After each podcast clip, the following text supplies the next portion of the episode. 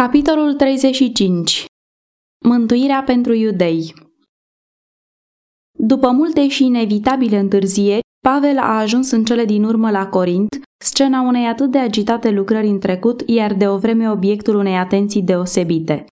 El a constatat că mulți dintre primii credincioși îl priveau cu multă dragoste, ca pe unul care le adusese cel din tâi Evanghelia. Când i-a salutat pe acești ucenici și a văzut dovezile credincioșiei și zelului lor, el s-a bucurat de faptul că lucrarea lui în Corint nu fusese în zadar. Credincioșii corinteni, așa porniți cândva să piardă din vedere în alta lor chemare în Hristos, dezvoltaseră un puternic caracter creștin. Cuvintele și faptele lor dădeau pe față puterea transformatoare a Harului lui Dumnezeu și ei erau acum o puternică forță spre bine în acel centru al păgânismului și superstiției. În compania însoțitorilor săi iubiți și a acestor credincioși convertiți, spiritul obosit și tulburat al apostolului a găsit o dihnă. În timpul șederii sale la Corint, Pavel a găsit timp să cugete la viitor, în vederea unor noi și întinse câmpuri de lucrare. Gândurile lui erau în mod deosebit ocupate cu proiectata sa călătorie la Roma. Să vadă credința creștină puternic întemeiată în marele centru al lumii cunoscute pe atunci, aceasta era una dintre speranțele cele mai scumpe lui, cum și unul din planurile la care ținea foarte mult. În Roma se înființase deja o biserică și apostolul dorea să câștige conlucrarea credincioșilor de acolo, în vederea lucrării ce urma să fie împlinite în Italia, precum și în alte țări. Pentru a pregăti calea în vederea lucrării sale printre acești frați, dintre care mulți ei erau până acum străini, el le-a trimis o epistolă anunțându-i despre planul său de a vizita Roma, cum și despre nădejdea lui de a înfige standardul crucii în Spania.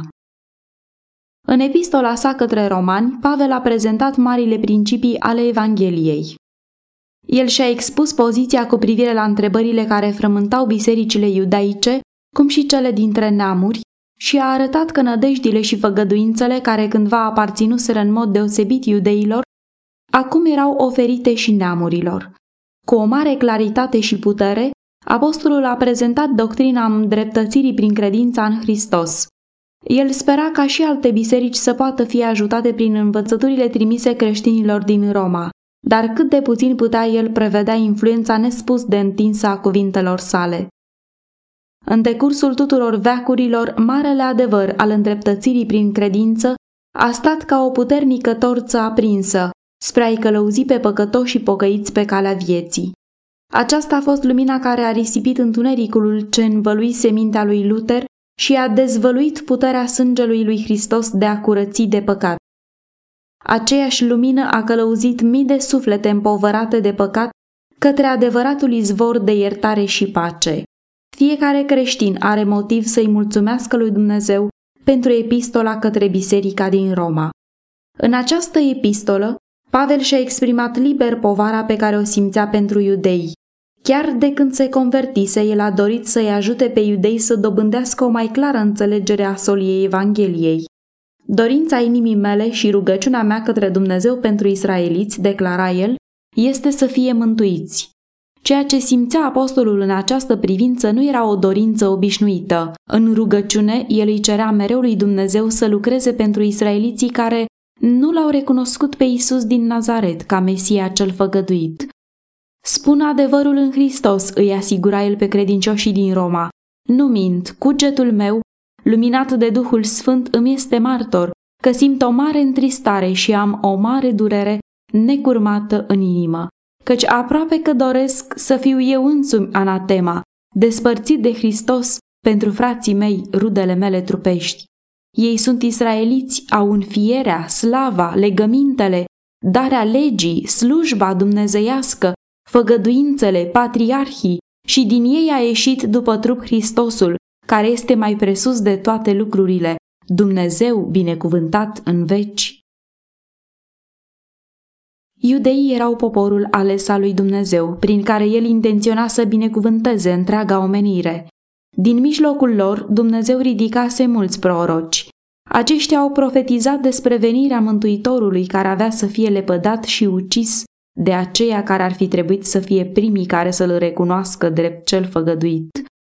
Profetul Isaia privind în veacurile ce aveau să vină și văzând cum erau lepădați profeți după profeți și în cele din urmă chiar Fiul lui Dumnezeu, a fost inspirat să scrie cu privire la primirea răscumpărătorului de către cei care niciodată mai înainte nu fusese răsocotiți printre copiii lui Israel. Referindu-se la această profeție, Pavel spune Isaia merge cu îndrăzneala până acolo că zice Am fost găsit de cei ce nu mă căutau. M-am făcut cunoscut celor ce nu întrebau de mine. Pe când despre Israel zice Toată ziua mi-am întins mâinile spre un norod răzvrătit și împotrivitor. Cu toate că israeliții l-au lepădat pe fiul său, Dumnezeu nu i-a lepădat. Ascultați cum continuă Pavel susținerea sa.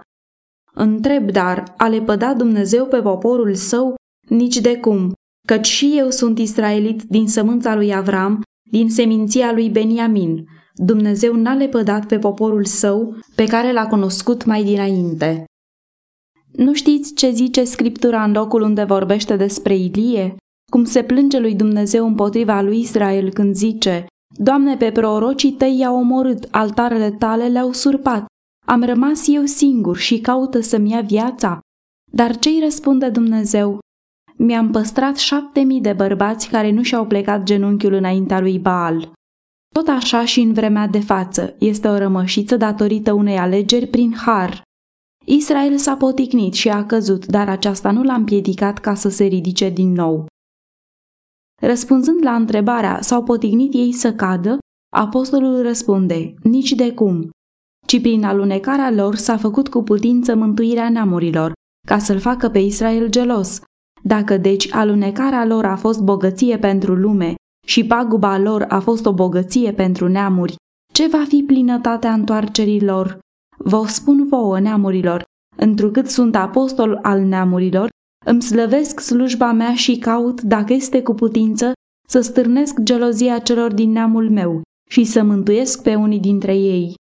Căci dacă lepădarea lor a adus împăcarea lumii, ce va fi primirea lor din nou decât viața din morți? Era planul lui Dumnezeu ca harul său să fie descoperit printre neamuri, la fel ca și printre israeliți. Lucrul acesta fusese arătat lămurit în profețiile Vechiului Testament. În susținerea sa, apostolul folosește unele din aceste profeții. Nu este olarul stăpân pe lutul lui? întreabă el, ca din aceeași frământătură de lut să facă un vas pentru o întrebuințare de cinste și un alt vas pentru o întrebuințare de ocară.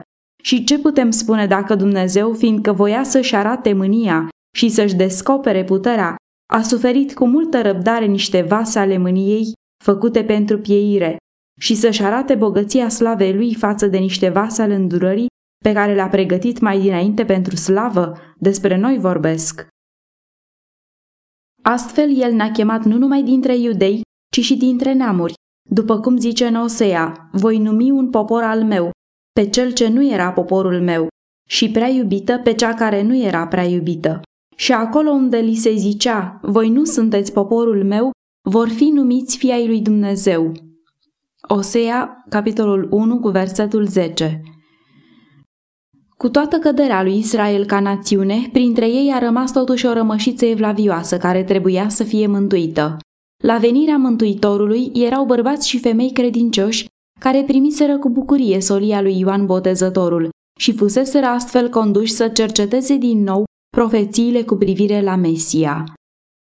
Când a fost întemeiată prima biserică creștină, ea a fost alcătuită din acești iudei credincioși care au recunoscut pe Isus din Nazaret ca pe acela a cărui așteptare ei o doriseră. La această rămășiță se referă Pavel când scrie Dacă cele din tâi roade sunt sfinte, și plămădarea este sfântă, și dacă rădăcina este sfântă, și ramurile sunt sfinte. Pavel asemăna rămășița lui Israel cu un măslin de soi, din care unele ramuri au fost tăiate. El compară neamurile cu ramurile unui măslin sălbatic, altoite în trunchiul părintesc. Dacă unele ramuri au fost tăiate, scrie el credincioșilor dintre neamuri, și dacă tu erai dintr-un măslin sălbatic, ai fost altoit în locul lor și ai fost făcut părtaș rădăcinii și grăsimii măslinului, nu te făli față de ramuri. Dacă te fălești, să știi că nu tu ții rădăcina, ci rădăcina te ține pe tine. Dar vei zice, ramurile au fost tăiate ca să fiu altoit eu. Adevărat, au fost tăiate din pricina necredinței lor, și tu stai în picioare prin credință. Nu te îngânfa, deci, ci temete. Uită-te dar la bunătatea și asprimea lui Dumnezeu, asprime față de cei ce au căzut și bunătate față de tine, dacă nu încetezi să rămâi în bunătatea aceasta, altminter vei fi tăiat și tu. Prin necredință și lepădarea planului cerului față de ei, Israel ca națiune își pierduse legătura cu Dumnezeu.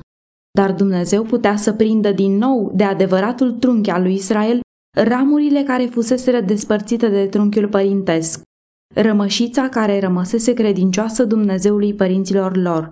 Și chiar ei, spune apostolul despre aceste ramuri rupte, dacă nu stăruiesc în necredință, vor fi altoiți, căci Dumnezeu poate să-i altoiască iarăși. Dacă tu, scrie el neamurilor, care ai fost tăiat dintr-un măslin, care din fire era sălbatic, ai fost altoit împotriva firii tale, într-un măslin bun, cu cât mai mult vor fi altoiți ei, care sunt ramuri firești în măslinul lor. Fraților, pentru ca să nu vă socotiți singuri înțelepți, nu vreau să nu știți taina aceasta. O parte din Israel a căzut într-o împietrire, care va ține până va intra numărul de plin al neamurilor. Și atunci tot Israelul va fi mântuit. După cum este scris, izbăvitorul va veni din Sion și va îndepărta toate nelegiuirile de la Iacov. Acesta va fi legământul pe care îl voi face cu ei când le voi șterge păcatele. În ce privește Evanghelia, ei sunt vrăjmași și aceasta spre binele vostru, dar în ce privește alegerea, sunt iubiți din pricina părinților lor. Căci lui Dumnezeu nu-i pare rău de darurile și de chemarea făcută. După cum voi odinioară n-ați ascultat de Dumnezeu și după cum prin neascultarea lor ați căpătat îndurarea acum, tot așa ei acum n-au ascultat pentru ca prin îndurarea arătată vouă să capete și ei îndurare fiindcă Dumnezeu a închis pe toți oamenii în neascultare ca să aibă îndurare de toți. O adâncul bogăției, înțelepciunii și științei lui Dumnezeu, cât de nepătrunse sunt judecățile lui și cât de neînțelese sunt căile lui. Și în adevăr, cine a cunoscut gândul Domnului? Sau cine a fost fetnicul lui? Cine i-a dat ceva întâi ca să aibă de primit înapoi? Din el, prin el și pentru el sunt toate lucrurile a lui să fie slava în veci. Astfel, Pavel arată că Dumnezeu este în totul în stare să transforme inimile atât ale iudeilor, cât și ale neamurilor, și să acorde fiecărui credincios în Hristos binecuvântările făgăduite lui Israel. El repetă cuvintele lui Isaia cu privire la poporul lui Dumnezeu. Chiar dacă numărul fiilor lui Israel ar fi ca nisipul mării, numai rămășița va fi mântuită căci Domnul va împlini pe deplin și repede pe pământ cuvântul lui. Și, cum a zis Isaia mai înainte, dacă nu ne-ar fi lăsat Domnul Sabaot o sămânță, am fi ajuns ca Sodoma și ne-am fi asemănat cu Gomora. La data când Ierusalimul a fost distrus și templul a ajuns astfel în ruină, multe mii de iudei au fost vânduți ca slavi în țările păgâne. Asemenea unor naufragiați pe un țărm pustiu, ei au fost risipiți printre neamuri. Timp de 1800 de ani, iudeii au rătăcit în lume din țară în țară și nicăieri nu li s-a oferit privilegiul de a-și recâștiga vechiul lor prestigiu ca națiune. Defăimați, urâți, prigoniți din veac în veac, moștenirea lor a fost o moștenire de suferință.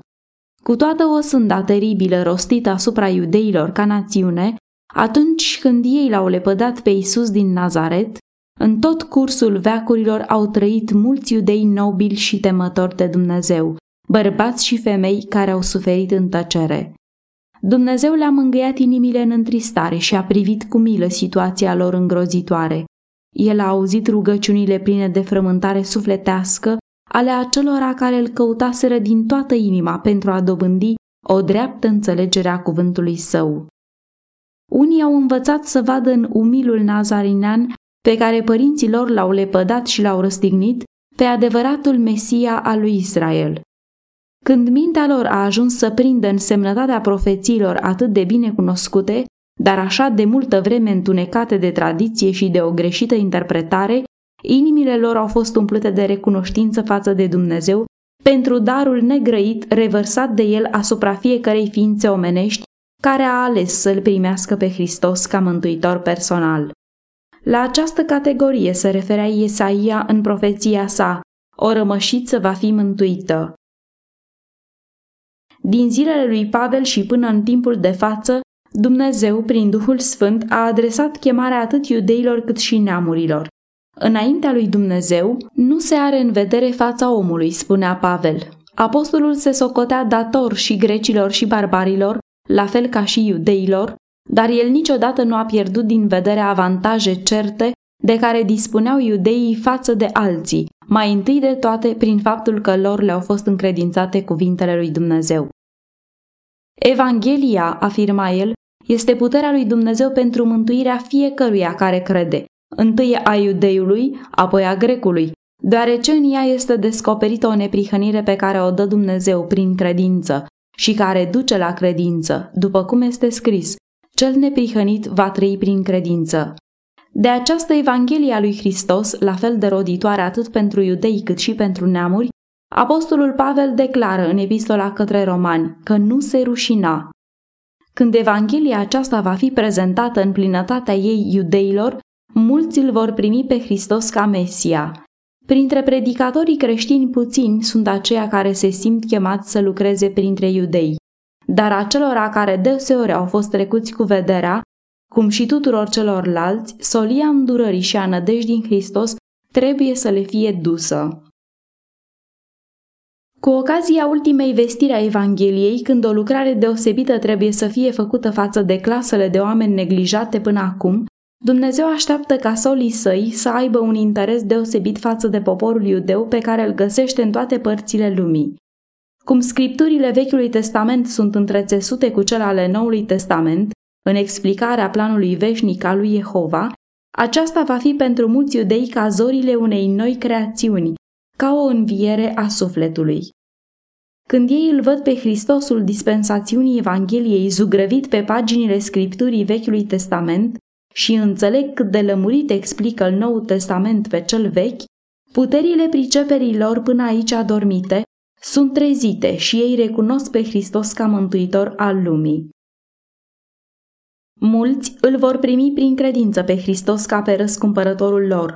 Cu ei se vor împlini cuvintele, tuturor celor ce l-au primit, adică celor ce cred în numele Lui, le-a dat dreptul să se facă copii ai lui Dumnezeu.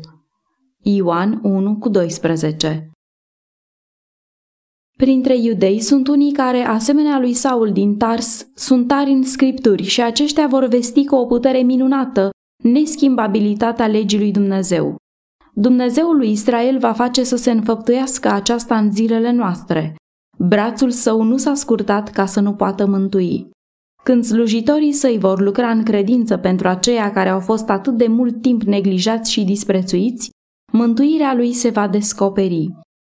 Așa vorbește Domnul către casa lui Iacov, el care a răscumpărat pe Avram. Acum Iacov nu va mai roși de rușine și nu-i se va mai îngălbeni fața acum, căci când vor vedea copiilor în mijlocul lor lucrarea mâinilor mele, îmi vor sfinți numele, vor sfinți pe Sfântul lui Iacov și se vor teme de Dumnezeul lui Israel. Cei rătăciți cu Duhul vor căpăta pricepere și cei ce cârteau vor lua învățătură. Isaia 29 cu 22 la 24